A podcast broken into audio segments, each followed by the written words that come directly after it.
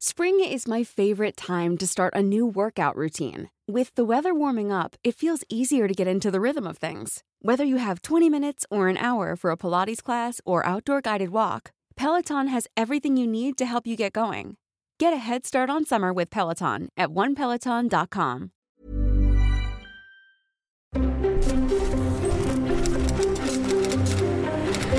Letras Libres presenta Ciberdiálogos con León Krause. Amigos, ¿cómo están? Gracias por acompañarnos una vez más a nuestras conversaciones en Letras Libres. Gracias por estar con nosotros a través del video que tenemos de nuestras conversaciones o a través, por supuesto, de nuestro podcast. Gracias de verdad por estar aquí. Una prioridad sin duda alguna para México siempre, pero en este momento todavía más, es la relación con Estados Unidos, una relación históricamente compleja. Es interesante analizarla en este instante que atraviesa por un momento particularmente ríspido, particularmente difícil por razones que vamos justamente a conversar con nuestro invitado del día de hoy. La presidencia de Andrés Manuel López Obrador, en función de su relación con Estados Unidos, se divide en, eh, en dos. Primero, el periodo que López Obrador eh, eh, vivió con Donald Trump en la Casa Blanca será al final una tercera parte nada más de su sexenio. Dos terceras partes de su sexenio, cuatro años del sexenio López Obradorista, tendrá López Obrador como interlocutor a un hombre muy distinto a Donald Trump.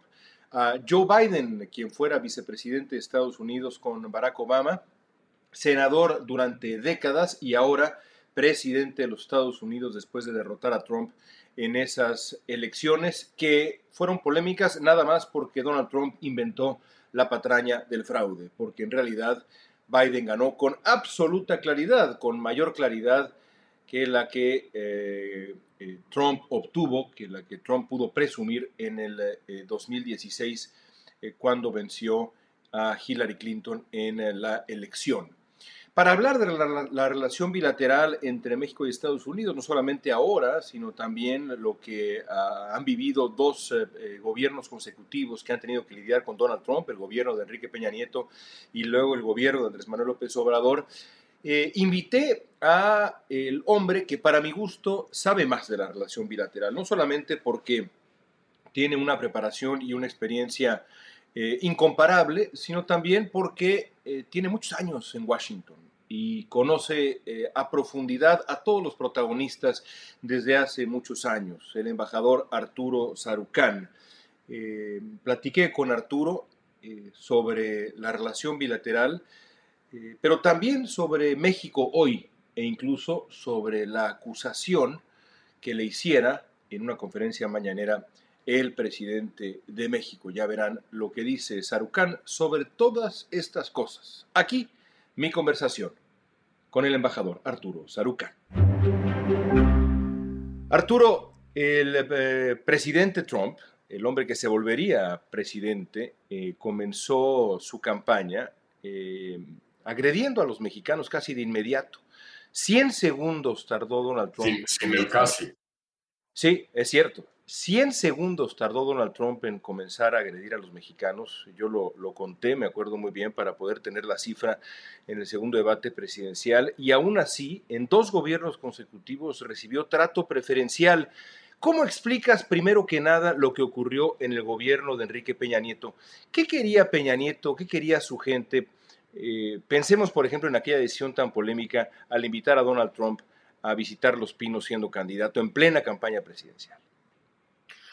Pues mira, siempre es difícil especular qué quiere y qué busca un gobierno cuando no se forma parte de él y cuando uno está de observador externo. Entonces, pues mucho, mucho es especulación y en parte pues, leyendo señales y, las hojas del té en ocasiones, ¿no?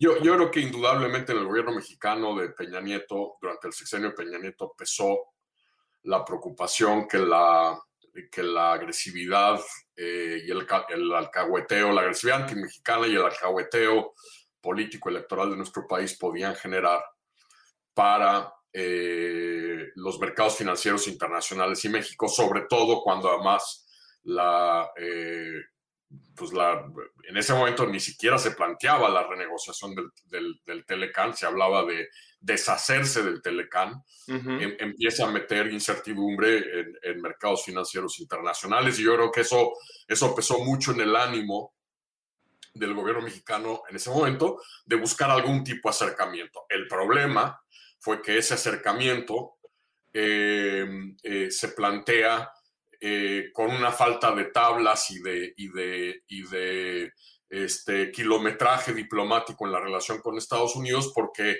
lo que acaban haciendo es una vez que echan a andar el caballo, pues se dan cuenta que han ignorado el Partido Demócrata, tratan de componer, los demócratas les pintan un violín porque se dan cuenta de lo que está ocurriendo, que, se invita a uno y no al otro, y se quedan con, con, la visita de uno solo de los candidatos, que además luego este, manejan de la manera lamentable en la que le manejaron, dándole la palestra pública eh, eh, en, Palacio, en, Los Pinos, todavía eran Los Pinos.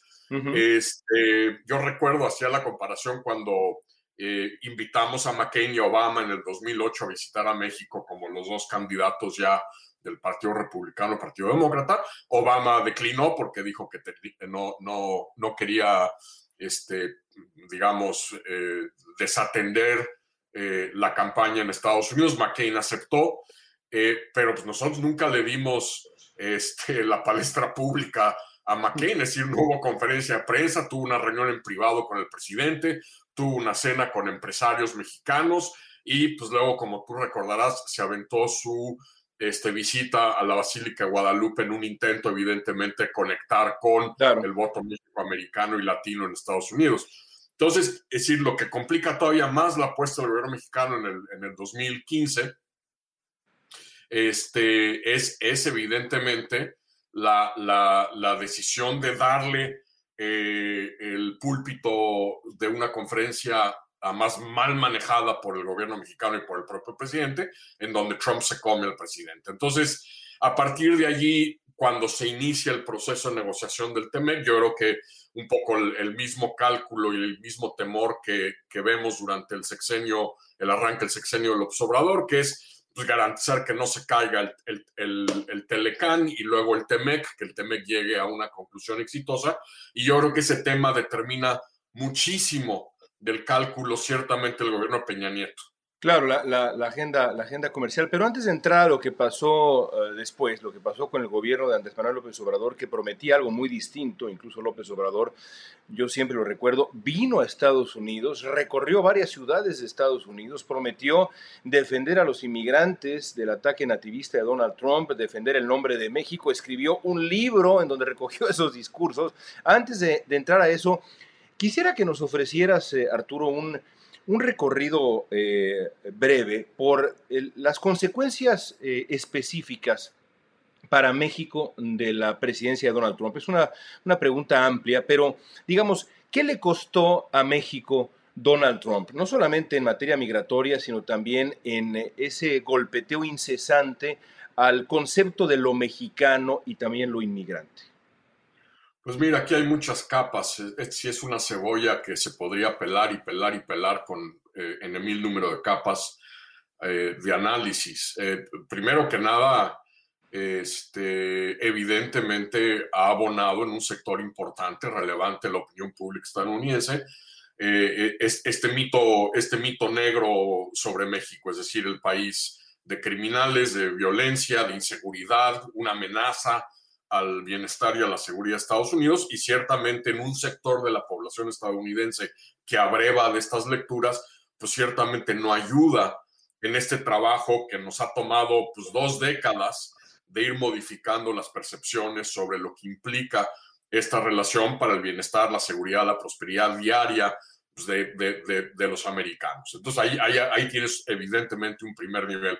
Segundo, pues es el costo real de lo que nos impuso Trump como política migratoria, es decir, tanto en la, en la esfera bilateral como para la propia política y paradigma migratorio mexicano con respecto, ya no digas a los compromisos mexicanos con convenciones internacionales en la materia, sino con lo propio, con lo, con lo que el propio López Obrador había este, articulado como una visión de política migratoria mexicana durante su campaña. Es decir, no hay nada más alejado a lo que postuló López Obrador como candidato, a lo que ejecutó López Obrador como presidente en materia de política migratoria mexicana y paradigma para la migración, eh, la, transmigración centroamericana, con costos además sociales y económicos para los estados y municipios mexicanos del lado mexicano de la frontera altísimos como resultado de la necesidad de poder,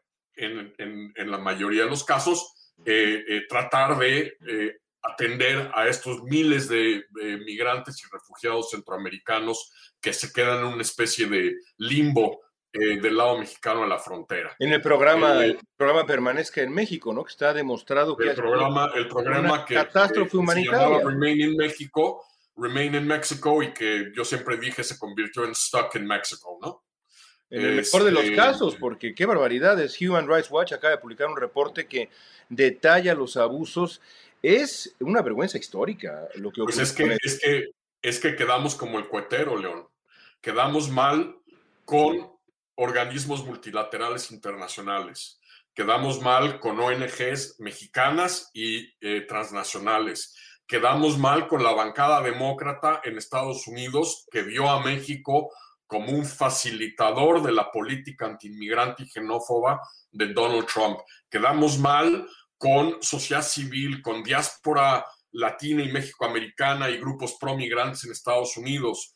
Eh, y además, en el proceso, despertamos esta cosa latente que existe México, lamentablemente en México, que es un tufo xenófobo que eh, levantó la cabeza eh, eh, hacia el segundo tercer mes de, del tránsito de las caravanas migratorias precisamente por las acciones y las políticas del gobierno federal mexicano.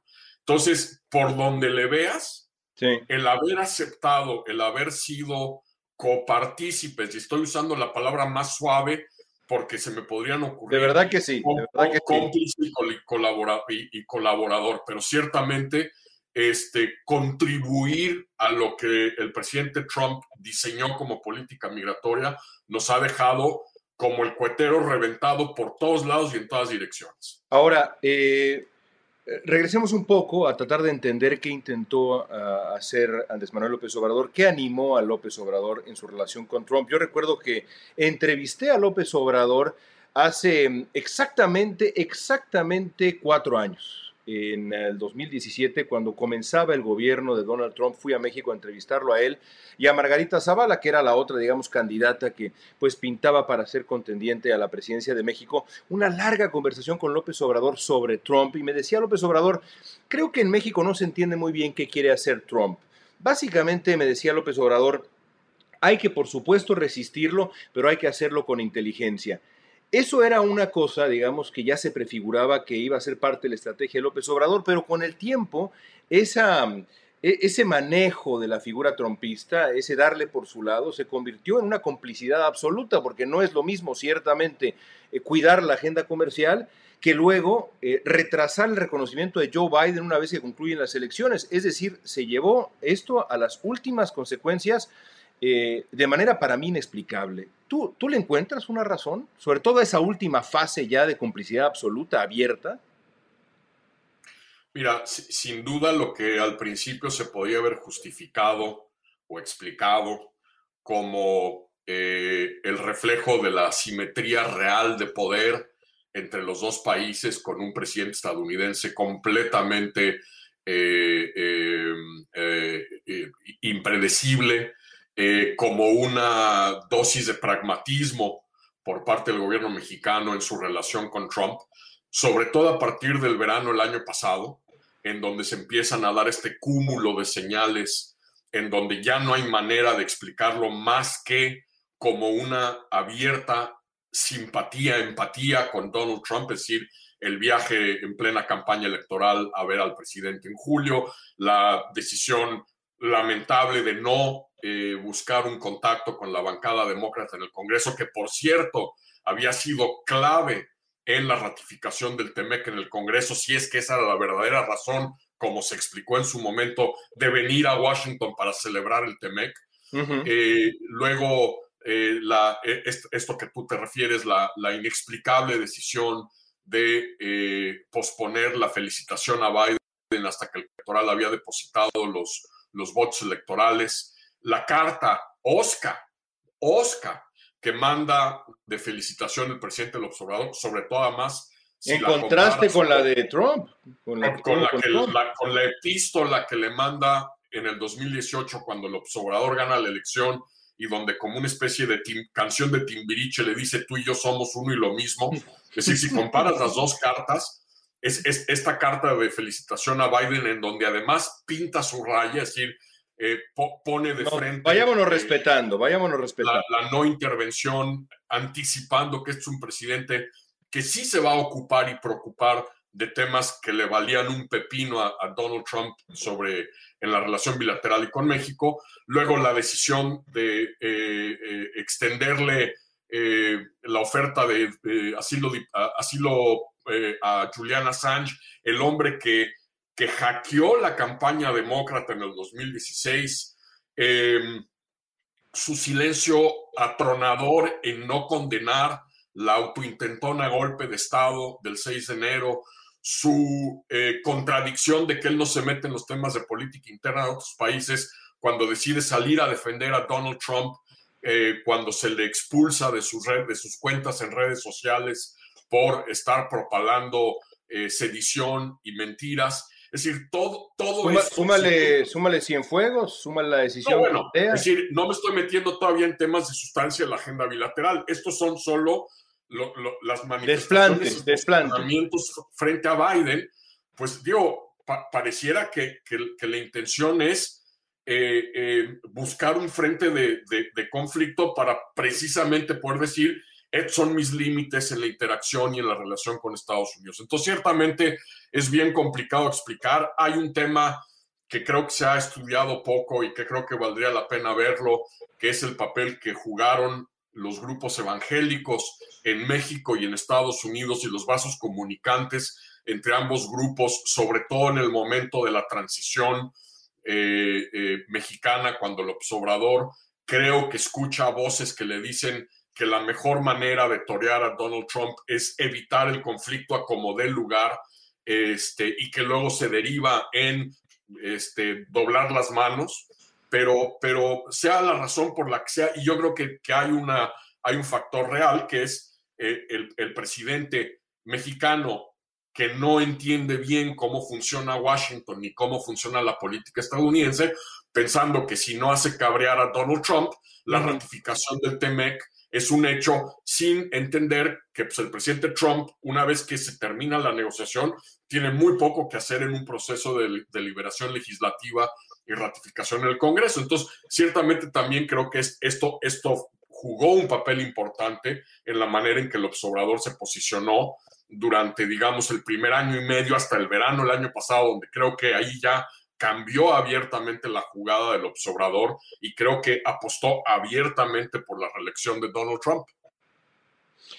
Ahora, eh, eh ¿Cómo, describirías el, eh, entremos a la sustancia de la, de la agenda bilateral? Mm, mencionaba, mencionaba yo brevemente a Cienfuegos, a la decisión de la DEA.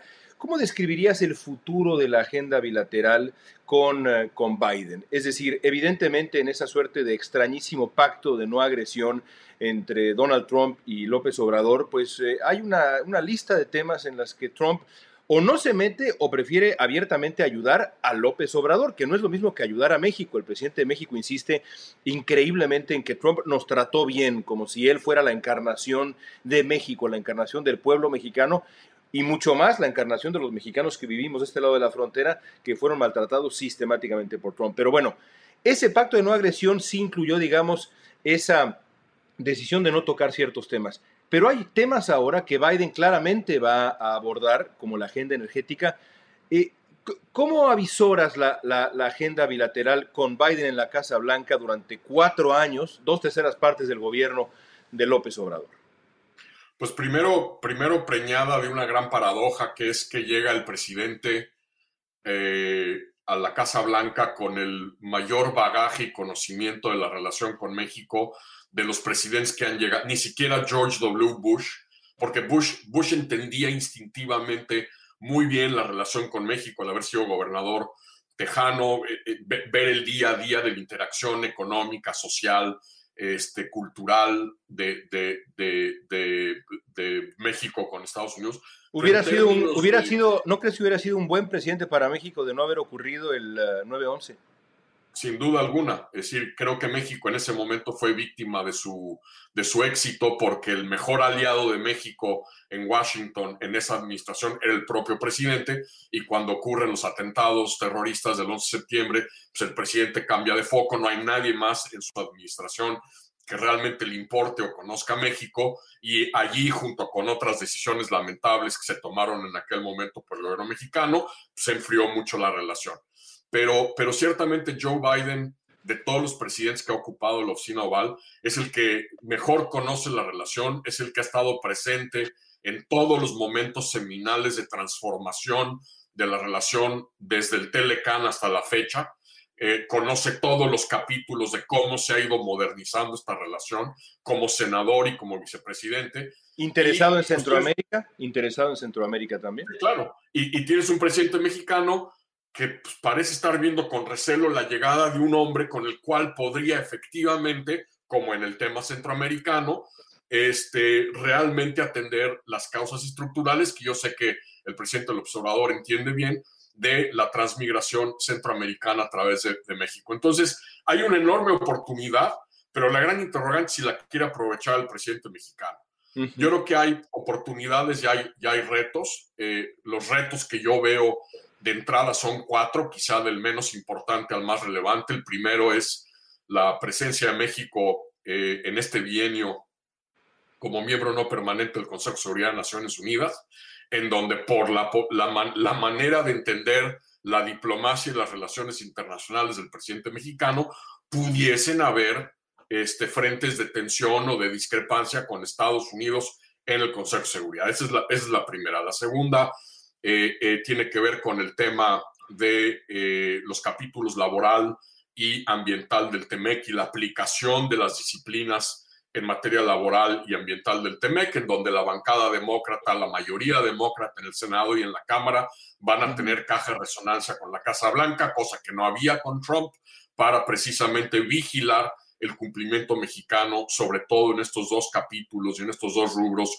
que son de enorme importancia para la bancada demócrata en el Congreso. El tercer tema eh, es, es el, el, tema de las energías renovables, la economía verde y el cambio climático, en donde el paradigma, e, este es uno de los tres principales temas de política pública de la administración Biden-Harris, eh, con un presidente que, que creo que instintivamente quiere buscar un frente común norteamericano, un paradigma norteamericano para temas desde la eficiencia y seguridad energética hasta el papel de Norteamérica en una economía verde y en la mitigación del cambio climático. Y resulta que en México tenemos un presidente con un paradigma que en realidad no solo ve para atrás, sino que va para atrás basado en, energías fósiles. Y el, y el último tema, creo que puede ser el más complicado, es el tema de la cooperación en materia de, seguridad. Y, por cooperación en materia de seguridad me refiero al andamiaje de cooperación, intercambio inteligencia, información, que, eh, digamos, está gravemente socavado por la manera en que los dos gobiernos, el estadounidense y el mexicano, eh, la administración Trump y la administración el Obrador, manejaron el caso Cienfuegos. Este, y las secuelas que esto va a generar sobre todo con un gobierno estadounidense que va a volver a dar a darle un papel y un peso a los procesos interagencia en Washington, donde, este, a diferencia de Trump que ignoraba esos procesos y que en parte eh, es lo que explica por qué la DEA hizo lo que hizo con Cienfuegos en Los Ángeles, es un, es un gobierno que va a potenciar los mecanismos de colaboración y de cooperación eh, eh, que hay con México, el papel de las agencias y pues, hay, hay actores en las dependencias estadounidenses aquí en Washington en este momento, pues por decirla bajito la mano, muy contrariados por cómo se ha llevado a cabo desde la decisión de Trump de regresar a Cienfuegos, como por las acciones que el gobierno mexicano tomó a partir de ese momento. Entonces, eh, eso, eso déjame interrumpirte ahí, déjame interrumpirte ahí un poco. Eh, eso es lo que escuchas. Tú, tú eh, tienes más experiencia que ningún otro mexicano que yo conozco en Washington. Esa es la realidad. Eso es lo que escuchas el día de hoy, que las decisiones del gobierno López Obradorista en función del tema Cienfuegos, lo que ha ocurrido recientemente, han generado eh, perplejidad, por ponerlo de manera elegante. Eh, sin duda alguna. Eh, y, habrá, en México parece haber, digamos, la, la percepción de que, bueno, ya se pasó la página, no va a haber consecuencias, nuevo gobierno, dimos un golpe en la mesa, eh, muy al estilo de la bravata mexicana, que también ahí de pronto la, bandera del antiamericanismo que sale a relucir, que es muy útil políticamente y más en año electoral, pero no va a pasar a mayores. ¿Crees que se olvidará tan fácil lo que ha ocurrido o esta es una, una digamos, un juicio ingenuo que hay en México de pronto ahora?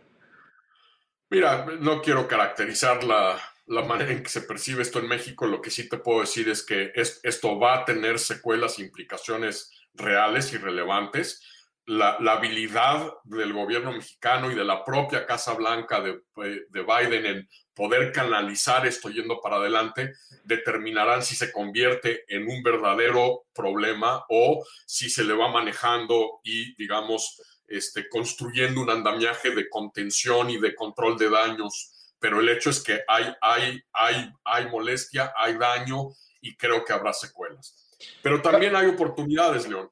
Es decir, hay tres temas sobre todo en donde yo veo enormes oportunidades. El primero es en materia migratoria, con una Casa Blanca que de entrada, el primer día, con una serie de decretos presidenciales, ha empezado a destrompizar esta eh, horrenda agenda nativista, xenófoba, antiinmigrante estos últimos cuatro años, en donde Biden va a buscar rápidamente establecer un récord de éxito con México en la colaboración, en parte porque no se puede dar el lujo, habiendo enviado una iniciativa de ley de reforma migratoria al Congreso, que haya una nueva crisis de migración centroamericana en la frontera con México y buscará rápidamente que ese, ese escenario no se materialice, porque además con un partido republicano talibanizado, trompizado, escorado a la derecha, pues lo último que quiere es darle a esos grupos de extrema derecha una razón para este, golpear a la administración por, por ejemplo, haber detenido la construcción del muro.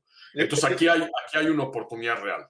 Pero déjame, déjame eh, problematizar un poco el tema migratorio. Eh, eh, seguramente has visto que la reacción de algunos activistas que han luchado por años, estos grupos que han luchado por años para defender a los migrantes, pues la reacción a esas primeras decisiones ha sido de cierta decepción, es decir, describen lo que ha hecho Biden en estos días más como controlar, limitar lo que hizo Trump, pero no todavía desmantelar lo que hizo Trump. Tienen razón quienes al día de hoy dicen qué decepción, Biden no ha sido lo firme que podía haber sido, o más bien no entienden todo lo que hizo Trump. ¿Cuál es tu lectura? Pues mira, como, como, como de costumbre depende mucho este, de dónde está parado uno. No cabe duda que el daño que hizo Trump estos cuatro años es profundo, es real, es amplio, va a tomar tiempo en desmantelar muchas de las prácticas y las acciones. Algunas de las decisiones eh, de, los secretos presidenciales ayudarán a ir empezando a revertir estas acciones, pero también la realidad es que eh, a, menos de que los demócratas deciden decidan aventar la regla del filibusterismo en el Senado por la ventana, eh, aprobar legislación que realmente eh, solucione de raíz, de fondo, todos estos reclamos válidos de, los grupos pro reforma migratoria en Estados Unidos, pues es irreal. Es decir, hoy por hoy se necesitan 60 votos para pasar una legislación. Es decir, los demócratas están jugando con la idea de si lo hacen a través de los procesos de reconciliación este, de iniciativas para, para evitar precisamente la regla de los 60 o la decisión más, este, pues, más draconiana, eliminar eh, el, el, filibusterismo para poder entonces usar el mandato popular, el control de las dos cámaras para pasar legislación. Yo, yo que se ve improbable, ¿no? Parece improbable, ¿no? por lo menos en este momento parece poco probable, aunque a quienes han criticado a, a Biden yo les diría, ojo, porque la iniciativa de reforma migratoria que Biden manda al Congreso, a diferencia de Obama y de Bush, primero Biden lo está haciendo el primer día de su mandato. Biden, digo, Bush y Obama se esperaron a sus segundos periodos para impulsar una reforma migratoria, número uno. Y número dos, a diferencia de las iniciativas Kennedy McCain y del famoso, de la famosa pandilla de los ocho, los cuatro senadores demócratas y los cuatro senadores republicanos que en el 2012 también regresaron a tratar de reformar las leyes migratorias. La iniciativa que manda Biden no tiene ninguno de los elementos que son sacrosantos para la derecha o para el Partido Republicano en una iniciativa de reforma migratoria. No hay nada que hable de un programa de trabajadores temporales, no hay nada que, hable sobre medidas de, seguridad fronteriza, que son los temas que siempre se habían introducido en las reformas migratorias para, digamos, traer a los republicanos a la mesa. El mensaje, desde mi punto de vista, es muy claro. Biden le está diciendo a los republicanos, ¿quieren sus temas? se sientan a la mesa a negociar conmigo y aprobar una ley. Y si no, vamos a cortar esta salchicha en pedazos y los vamos a ir metiendo en procesos de, reconciliación de ley. Entonces, me parece que aquí hay una señal bastante clara y bastante agresiva por parte del presidente. Déjame, déjame hacer dos preguntas más, hermano. Eh, hace, hace algunos años, eh, Simon Rosenberg, em, que es parte, digamos, de la esfera demócrata en eh, Washington, eh, escribió para Letras Libres un eh, ensayo en donde adelantaba que el Partido Republicano se convertiría en un partido reaccionario, no en una oposición que fuera, ya no digamos leal, sino posible, sino más bien una oposición disruptiva y en algunos casos hasta reaccionaria. Eh, algunos de esos hombres que formaron parte del grupo de los ocho, que en su momento impulsaron una reforma migratoria, ahora están por principio completamente opuestos, no se quieren ni sentar a la mesa. Pienso, por ejemplo, en Marco Rubio. Es parte del legado del trompismo, evidentemente, pero ¿el Partido Republicano es todavía un partido viable como socio, como partner en una negociación política en Estados Unidos? ¿Qué ha sido el Partido Republicano? En, este, momento, en este momento pareciera que la respuesta es un no rotundo. Es decir, Hubo un breve momento en que el Partido Republicano parecía haber estado camino a Damasco entre el 6 de enero y la votación en la Cámara de Representantes para destituir al presidente, pero lo que ha pasado los últimos 10, 15 días en donde el partido ha regresado a, un, eh, eh, a una prueba de lealtad de quién está con Trump y quién está en contra de Trump, demuestra que el liderazgo republicano, a pesar de que algunos tímidamente hayan querido buscar exorcizar a Trump del partido, está completamente trompizado. El hecho de que una legisladora de nuevo cuño republicana, este, que abreva de las patrañas de conspiración de este grupo QAnon, este, haya podido decir todo lo que ha dicho y no haya una acción real de castigo, de, incluso de repensar su, su, este, el, escaño que ocupa, te dice enormidades de un partido que creo que para, para mí ya está perdido como un partido de, centro derecha. Sí, ese creo que es el, escenario eh, en Estados Unidos. Antes de dejarte ir, eh, eh, Arturo, quiero, quiero preguntarte em, lo, lo, siguiente. Hace algunos días eh, y no estás, debo decirte, en un, en un club uh, exclusivo, es un club que es cada vez más grande, así que bueno, tampoco te puedes sentir demasiado importante, pero el presidente de México te acusó de estar muy activo, de trabajar en su contra de manera muy activa, de haber avalado el supuesto fraude del 2006. ¿Qué respondes? ¿Has estado activo en contra del presidente, Arturo? No, y, yo creo que hay una respuesta muy fácil. Él, él, eh, adujo que yo estaba molesto con él. Eh, yo no tengo que estar molesto para, para, poder articular cosas y temas que me preocupan y me ha preocupado profundamente la manera en la cual el presidente ha, ha, manejado y gestionado la relación primero con Trump y las señales que estamos viendo ahora con Biden. Y, y cuestionar y decir esto no es atacar al presidente, es buscar que la relación con el país más importante para México, para los mexicanos de los dos lados de la frontera, este, sea una relación productiva, provechosa, y pues lo, personal no tiene nada que ver con este, eh, mi ánimo por ayudar y apoyar a México, como lo hice en su momento en el 2018, cuando el presidente mexicano estaba bajo asedio de, Trump por el tema de, la, de, las amenazas de aranceles punitivos vinculados a, a, los controles migratorios, en donde yo prácticamente todos los días estaba en los medios en Estados Unidos defendiendo las posiciones del gobierno mexicano. Y, creo, que, creo que es un error confundir este, el cuestionamiento eh, que, que, además ni califica, ni adjetiva, ni recurre a los ataques a dominen como, como si fuera un resultado de un tema personal o de molestia o de campaña. La crítica no es oposición, eso está clarísimo. Arturo, muchas gracias por tu tiempo. Gracias de verdad, qué gusto verte. Un abrazo.